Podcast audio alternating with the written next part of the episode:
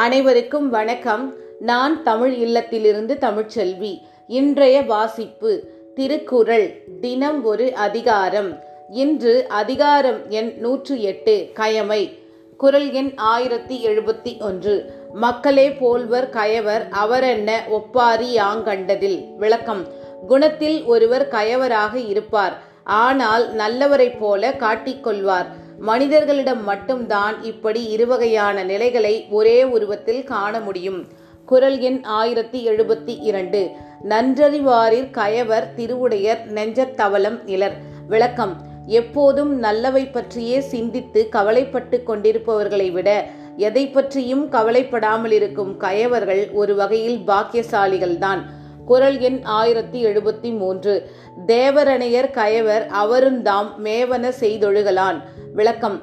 புராணங்களில் வரும் தேவர்களைப் போல் மனம் விரும்பியதையெல்லாம் செய்யக்கூடியவர்கள் கயவர்கள் என்பதால் இருவரையும் சமமாக கருதலாம். குரல் எண் ஆயிரத்தி எழுபத்தி நான்கு.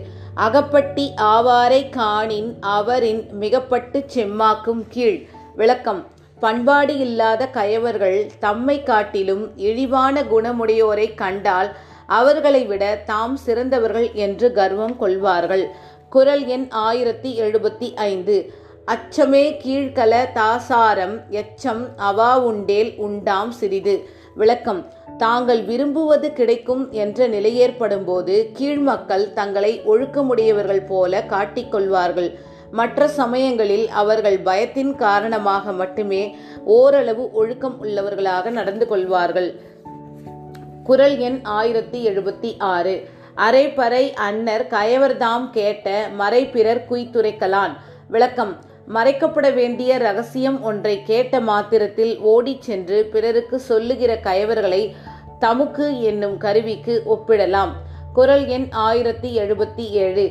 ஈர்ங்கை விதிரார் கயவர் கொடிருடைக்கும் கூன்கயர் அல்லாதவர்க்கு. விளக்கம் கையை மடக்கி கன்னத்தில் ஒரு குத்து விடுகின்ற முரடர்களுக்கு கொடுப்பார்களே அல்லாமல் ஈகை குணமில்லாத கயவர்கள் ஏழை எளியோருக்காக தமது எச்சில் கையை கூட உதரமாட்டார்கள் குரல் எண் ஆயிரத்தி எழுபத்தி எட்டு. சொல்ல பயன்படுவர் சான்றோர் கரும்பு போல கொல்ல பயன்படும் கீழ். விளக்கம். குறைகளை சொன்ன உடனே சான்றோரிடம் கோரிய பயனை பெற முடியும். ஆனால் கயவரிடமோ கரும்பை நசுக்கி பிழிவது போல் போராடித்தான் கோரிய பயனை பெற முடியும்.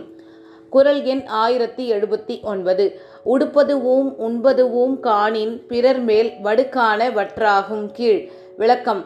ஒருவர் உடுப்பதையும் உண்பதையும் கண்டு கூட பொறாமைப்படுகிற கயவன் அவர் மீது வேண்டுமென்றே குற்றம் கூறுவதில் வல்லவனாக இருப்பான்.